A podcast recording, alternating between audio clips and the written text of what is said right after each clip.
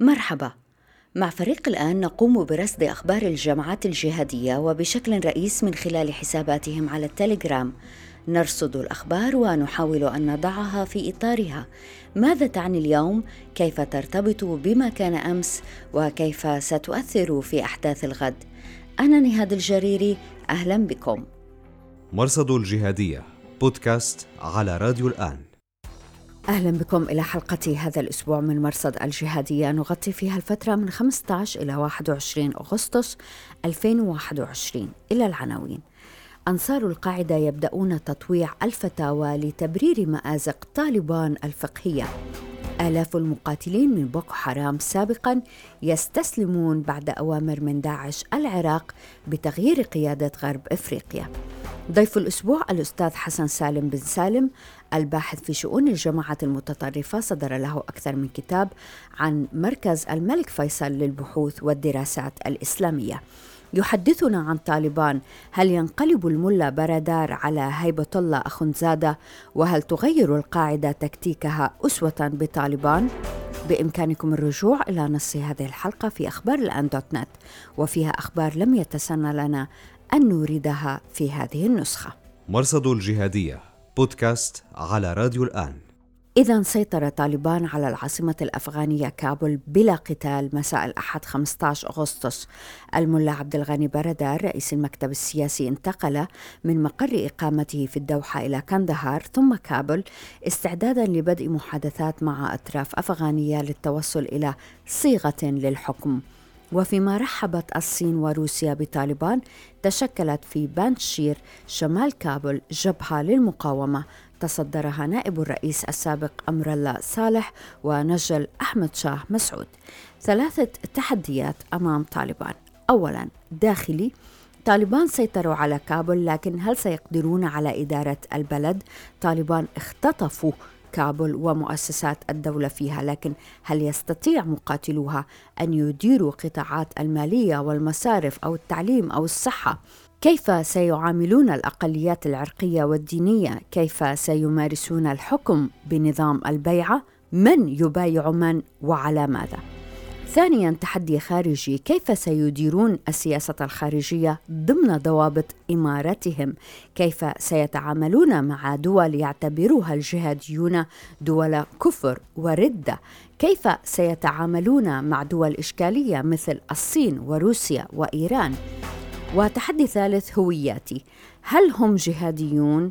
كيف سيتعاملون مع الجماعات الجهادية؟ الجديد في موقف الجهاديين من استيلاء طالبان على كابول هو أن داعش أعلن موقفه في الصحيفة الرسمية، فيما لم تعلن القاعدة المركزية شيئا حتى ساعة إعداد هذه الحلقة بعد مرور 8 أيام على الأحداث.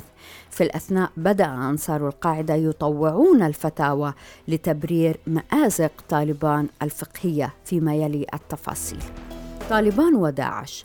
داعش يعتبر طالبان مرتدين لأنهم اختاروا التفاوض مع أمريكا. داعش الرسمي، وفي افتتاحية العدد 300 من صحيفة النبأ الصادرة الخميس 19 أغسطس، قالوا: أرادت أمريكا ترسيخ فكرة مفادها أن جهود 10 أعوام فقط من محادثات السلام في الفنادق الفارهة أعادت طالبان إلى سدة الحكم، بينما قتال 20 عاماً لم يجلب لها سوى الدمار والخراب. هذا نصر للمفاوضات لا للجهاد. وختموا: أعلن قادة طالبان تحرير أفغانستان من داخل فنادق قطر التي تضم قاعدة العديد الأمريكية التي تنطلق منها الطائرات لقصف ديار المسلمين. أنصار داعش وصفوا طالبان بالطاغوت، وقالوا: الطاغوت الأول غادر، والطاغوت الثاني تسلم الحكم، والحكم واحد، وإن غدا لناظره لقريب. مرصد الجهادية. بعد مرور 8 أيام على سقوط كابول، لم يصدر شيء عن القاعدة المركزية الناطقة باسم الظواهري. عندما كانت بيانات القاعدة تتأخر، كان يقال إنه لدواعي أمنية ولصعوبة الاتصال. فما الذي يمنعهم الآن بعد أن صاروا أصحاب دار؟ من القاعدة الرسمي صدر بيان عن فرع القاعدة في اليمن، الفرع المتهالك الذي لم يعد يعرف وقوعه من بوعه. جاء البيان بعنوان تهنئة ومباركة بالفتح والتمكين في أفغانستان، واعتبر ما حدث باكورة لما بعده من الفتوحات، وأن هذا العام هو بداية لتحول مفصلي في تاريخ الأمة المعاصر. غير واضح ما المقصود بكل هذا، هل يشي البيان ببعث التنظيم أم أنه إنشاء وركوب لموجة طالبان؟ طالبان والقاعدة والطريق الثالث. لنتذكر أن من أنصار القاعدة من ينظر إلى طالبان بتفاؤل حذر. هؤلاء يتبعون إجمالا منظر الجهادية أبا محمد المقدسي، ولكنه ليس وحيدا. الصادق أبو عبد الله الهاشمي السوداني من حساب الحكمة والأثر، وهو من المشايخ الذين ينبرون لداعش في مسألة التكفير، قال في طالبان: أرى أن نتريث ونراقب الوضع. الأخطر أن الهاشمي يعتبر ما حدث علامة من علامات آخر الزمان. يقول إن من أنصار أمريكا أو من وصفهم بالكفر العالمي من ينادي بالعمل على تحقيق النبوءات، ومنها ما يجري تسريعا لظهور مخلصهم وهو الدجال. لفت هذا الأسبوع ما كتبه طارق عبد الحليم الذي يعيش في كندا، وهو من حزب المقدسي على الأقل في المناكفات الأخيرة بين أنصار المقدسي وأبي قتادة الفلسطيني. المفارقة هنا هي أن عبد الحليم في قناة فتح الباري تحدث عن طالبان بمنطق يشبه منطق نائل الغزي، أحد أبرز أنصار أبي قتادة والمدافعين عن براغماتية هيئة تحرير الشام. التلاسن بين الرجلين وصل حدا غير مسبوق من الشتم والذم. أولا لنتذكر ما يقوله الغزي.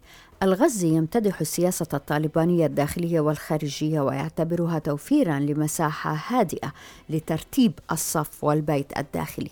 أما عبد الحليم فيقول مبررا تقارب طالبان مع الصين وروسيا الدولتين الإشكاليتين، يقول إن نظرنا إلى التعاون الاقتصادي المزمع بين طالبان ودول العالم فإن التجارة مع الكفار مع الحفاظ على الشروط الإسلامية المرعية لا غضاضة فيها. والسؤال: أي شروط إسلامية؟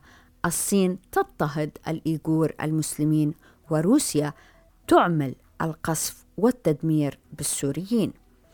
وعن تصريحات طالبان بعدم السماح لأي جماعة تحديدا القاعدة باستخدام أراضيها لشن هجمات ضد المصالح الأمريكية، يبرر عبد الحليم بأن طالبان لم تصرح بتسليم أي من قادة أو أفراد القاعدة، وأن منع اتخاذ أفغانستان منطلقا وقاعدة لهجمات على الغرب لا يعني منع من يعيش عليها من تخطيط قد يحمل عمليا بواسطة مراكز خارج أفغانستان مثل قاعدة اليمن أو المغرب. نفهم من هذا الكلام أن التعاون بين طالبان والقاعدة قد يتخذ أشكالا لم تغطيها اتفاقية الدوحة المشؤومة. أكثر ما يلفت في كلام عبد الحليم هو أنه ليس من قواعد الولاء والبراء أن يسمح لهجمات قد تكون في بعض الأحيان غير محسوبة العواقب أو غير مكتملة الشرعية الفقهية والمصلحية أن تنفذ من أرضها، أي أرض طالبان، فتعرض كيانها الوليد كله للخطر. والسؤال هنا: ألا ينطبق هذا على هجمات 11 سبتمبر؟ ألم ينتهك بن لادن قواعد الولاء والبراء وأتى بالدمار على أفغانستان وأهلها؟ هذه التناقضات وتطويع الفتاوى والمبررات لا تقوم الاعوجاج. في المواقف الحاسمة يظهر زيف الجهاديين ومنظريهم.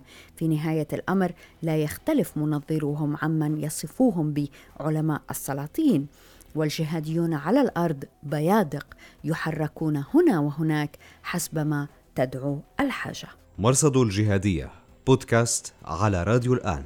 طالبان وهيئة تحرير الشام. أصدرت هيئة تحرير الشام بياناً رسمياً مباركة للطالبان، يعتبروا فيه أن الطالبان قدموا نموذجاً يحتذى. البيان فيه خلل كبير، إذ يعتبر أن ما حدث في أفغانستان هو انتصار لإرادة الشعب، وهذا خطأ. الشعب لم يقم بثورة على النظام، طالبان قاموا بمفاوضات. معارضو الهيئة استنكروا هذا الخطاب وهذه المقاربة بينهم وطالبان.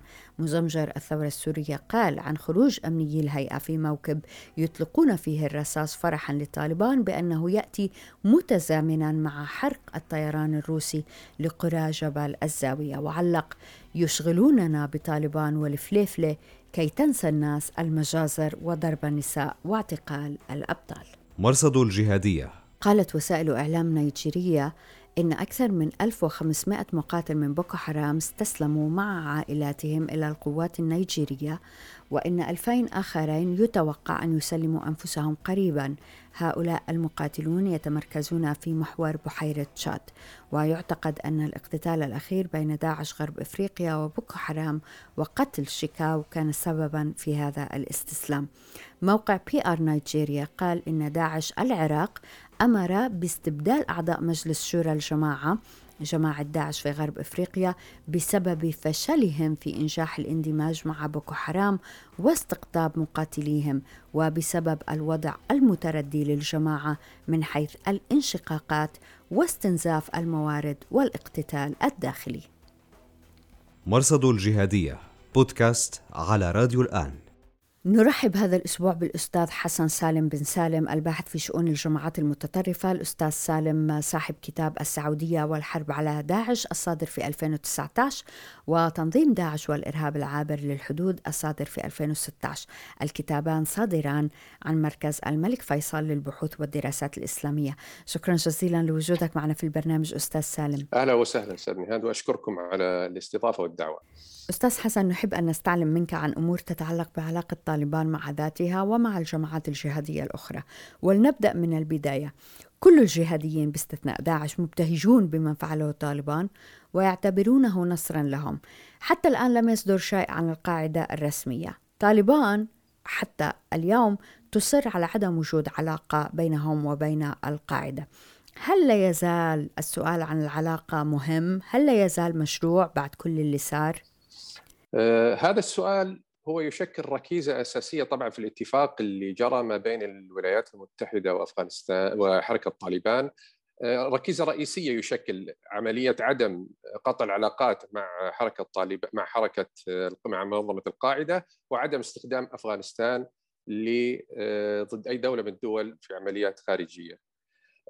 لكن هذا النفي المتزايد من حركة طالبان وقادتها، سواء كان من قبل المتحدث الرسمي ذبيح الله مجاهد أو المتحدثين التابعين للمكتب السياسي محمد نعيم وغيره.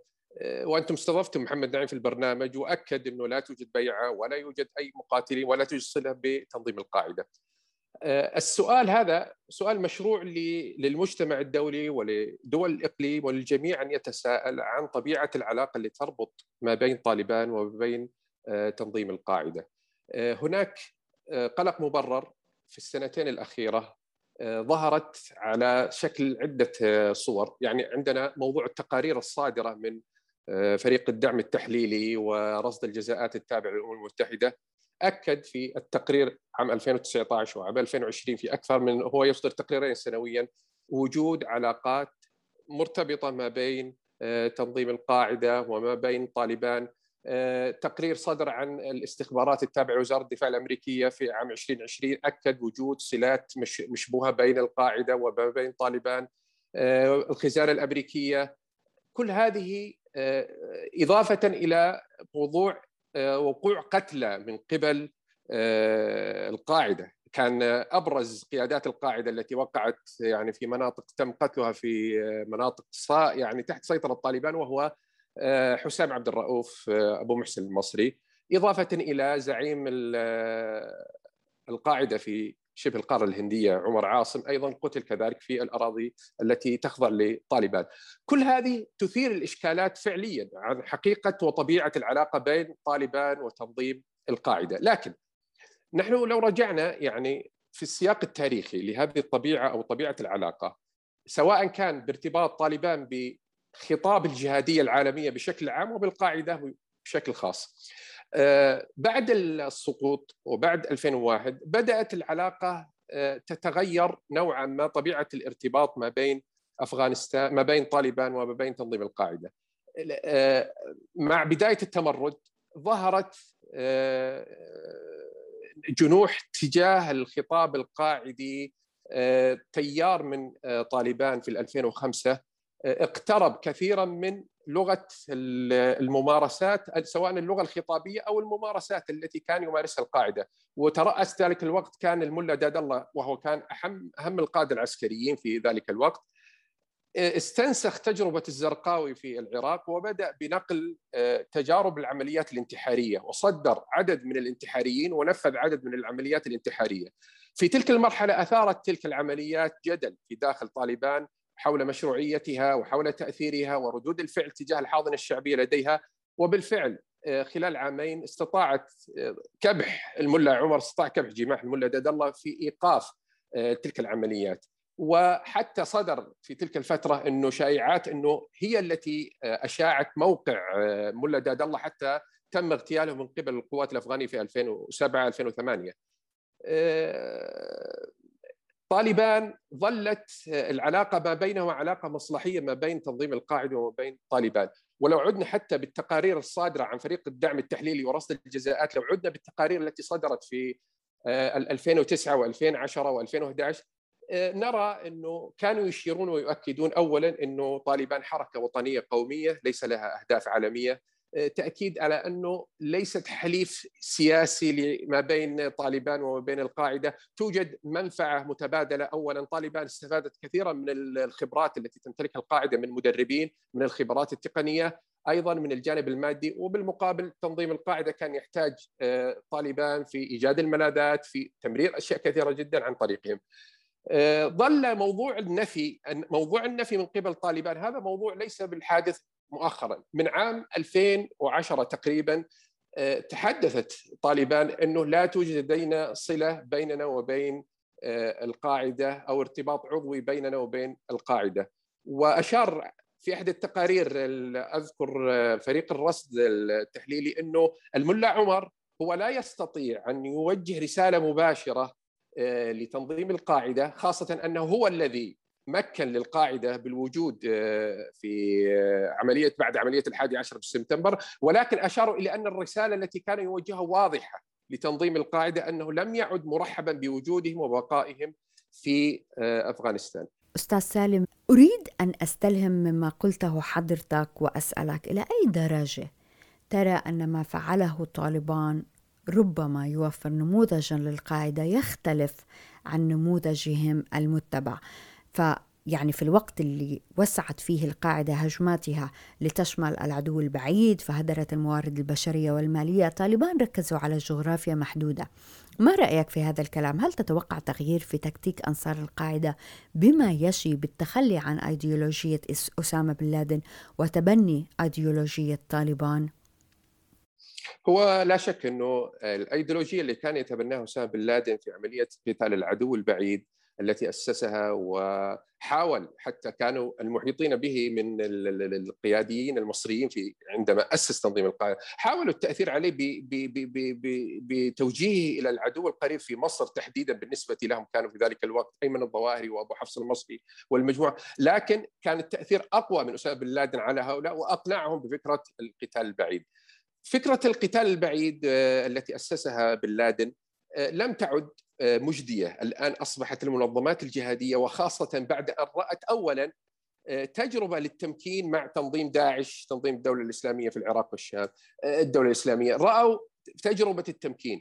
يعني من سماهم أيمن الظواهري في كتابه فرسان تحت راية النبي، لم يعد مشروع القاعدة الذي هو أنني أعد بعمليات نكائية في أمريكا أو المصالح الغربية ثم أترك الموضوع للتمكين، أنه سيأتي وقت آخر للتمكين. بدأت تطمح إلى مسألة وقضية التمكين بعد أن رأتها واقعا. بالنسبة للجماعات المرتبطة بالقاعدة، عندنا أبرز مثال لعله الآن، نحن نصرة الإسلام والمسلمين، جماعة نصرة الإسلام والمسلمين بقيادة إياد غالي، هي قد تكون أقرب الجماعات المنتمية للقاعدة التي قد تبدأ فعليا أن تحذو حذو ما سلكه طالبان، وهي فعليا بدأت. يعني الآن هي في الأشهر الماضية فتحت مجال التفاوض مع حكومة مالي. نحن نعرف أنه نصرة الإسلام والمسلمين تشكل من 4 تحالفات: جبهة الصادق الدين، حركة ماسينا، المرابطون، وإمارة الصحراء، وأعلنوا بيعتهم لتنظيم القاعدة فعليا. فبدأت عملية التفاوض. في مقابلهم أيضا بدأت تصريحات من إياد غالي أننا لا نريد استهداف فرنسا بعمليات داخل فرنسا، وبدأت توحي برسائل، توجه رسائل للغرب أيضا أننا لا نستهدف الغرب. مالي أيضا الحكومة المالية أبدت موافقة على عملية التفاوض. فرنسا لا تزال عندها تحفظ في الدخول مع كل من له صلة بالدولة الإسلامية أو القاعدة في مجال التفاوض معه، لكن بدأت عملية التفكير من قبل هؤلاء بعملية التفاوض. شبه الفرع القاعدة في شبه جزيرة اليمن هو كان ينظر إليه في الأعوام السابقة إلى أنه قد يكون المعقل الجديد للقاعدة كقيادة المركزية، ولكن قاعدة اليمن لا شك أنها بعد وفاة، بعد مقتل أبو بصير ناصر الوحيشي وبعده مقتل قاسم الريمي أبو هريرة وتولي خد الرجل، يعني لم تعد مع بطرفي القاعدة كما هي في شبه جزيرة اليمن، باتت أشبه ما تكون مفككة، لم يعد لها تأثير. قد تمنحها هي كذلك إلى عملية التفاوض والخروج من هذا المأزق التي هي تمر فيه الآن، خصوصا قاعدة شبه الجزيرة في اليمن. لذلك أصبح البرادايم هذا الذي سلكه طالبا قد يكون فعليا، نعم قد يسلكه بعض الجماعات الأخرى التي حاولت تعزيز مكانتها في السنوات الماضية في السيطرة المكانية، بأن تعود وأن تبدأ بالتفاوض لأن تنخرط فعليا في الحكومة التي تحكمها. أستاذ سالم، لماذا الحديث عن أنس حقاني وشبكة حقاني مهم فيما يجري اليوم، مهم بالنسبة لعلاقة طالبان مع الجهاديين والقاعدة، ونحن نرى أنس حقاني يلتقي مع شخصيات وازنة في أفغانستان؟ شبكة حقاني من فعلا هي مثيرة للجدل في طبيعة العلاقة التي تربطها مباشرة بكبار القادة في القاعدة. تاريخيا ظلت التواصل ما بين الشبكة وما بين القاعدة، حتى أنه التقارير الأممية تشير إلى أن شبكة حقاني هي في الفضاء لها، يعني هي متواجدة في الفضاء الأوسع لتنظيم القاعدة. لا توجد تلك الصلة، الروابط العضوية ما بينهما، لكن يوجد توافق كبير ما بينهما في الرؤى، يوجد توافق كثير ما بينهم في تنفيذ العمليات. تنسيق، جرى تنسيق في العمليات ما بين شبكة حقاني وما بين القاعدة، وهناك يعني شواهد على ذلك. أنس حقاني هو الآن بعد خروجه والإفراج عنه من المعتقل هو ضمن المكتب السياسي، والمكتب السياسي يدير عملية التفاوض، بمعنى أنه جلوسه مع عبد الله لشخصية مثل أنس حقاني لا شك أنه يثير الكثير من التساؤل. إن كان أنس حقاني قد ينتهج نهج برغماتي بخلاف الشبكة التي انتهجها سواء والده جلال الدين حقاني أو شقيقه الأكبر الذي هو نائب الملا هيبة الله أخوندزاده السراج الدين حقاني، ومعروف أنه السراج الدين حقاني كذلك هو على نهج والده في التشدد وليس من التيار المعتدل في رؤاه. لذلك أنه أنس حقاني قد انخراطه هو مجرد عملية موازنات في الفريق السياسي. نحن الآن الفريق السياسي نعرف أنه قبل 2019 أحدث هيبة الله أخوندزاده تعديل في تشكيل الفريق السياسي بأن أضاف أسماء لموازنة ما بين عدة أطراف مهمة في داخل المنظمة، بمعنى أنه حرص هيبة الله أن لا يكون الفريق السياسي أو المكتب السياسي ينفرد بتيار معين داخل الحركة بتصوراته ورؤاه، ويبقى تيارات أخرى مؤثرة داخل الحركة لا تشارك في اتخاذ القرار السياسي. فدخول أنس حقاني معبر عن شبكة حقاني، ولكن قد لا يكون تأثيره بذلك التأثير، لأنه المكتب يعمل أشبه ما يكون بتراتبية وعملية دخول، يعني خاصة الملا برادر لما دخل وعاد في 2000 أفرج عنه وأدار المكتب السياسي، بدأت الكفة يعني يشكلها برادر بشكل قوي في إدارة توجهات المكتب السياسي. بمناسبة الحديث عن المكتب السياسي والأجنحة، أستاذ حسن، كان لك ملاحظة بالموضوع حول مستقبل طالبان أو أفغانستان الطالبانية. هل نرى انقسامات في طالبان؟ أقصد المكتب السياسي، الدبلوماسية، والعسكريين المقاتلين والأمراء على الأرض. هناك يعني مثل ما هو معروف عن المنظمات الجهادية، ما أن تصل إلى السلطة إلا وتبدأ الانقسامات الداخلية تظهر وتطفو على السطح، وهذا رأيناه واضح في عدد من المنظمات الجهادية الأخرى. طالبان هي تفتخر، من أهم الأشياء التي تفتخر فيها أنها ظلت على مدى أكثر من 20 عام منظمة متماسكة قادرة على سيطرة أعضائها، لكن تلك المنظمة المتماسكة جرى اختبارها في أول اختبار سلطوي عندما وقع مقتل، أعلن عن مقتل الملا عمر وتولى الملا أختر منصور من بعده. عصفت بالحركة طالبان أول عاصفة هزت طالبان من حيث إمكانية التنافس على السلطة، يعني لم يكن هناك قبول مطلق لولاية ملا أختر منصور أو زعامته.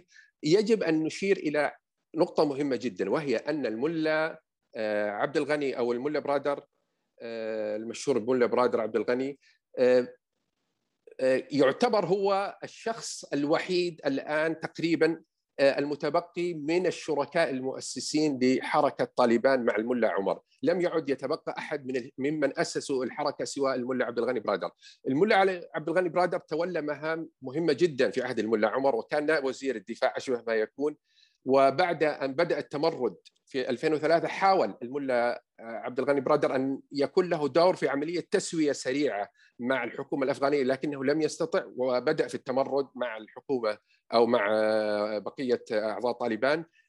عينه الملا عمر نائبا له مع عبيد الله، الملا عبيد الله كان نائب ثاني له.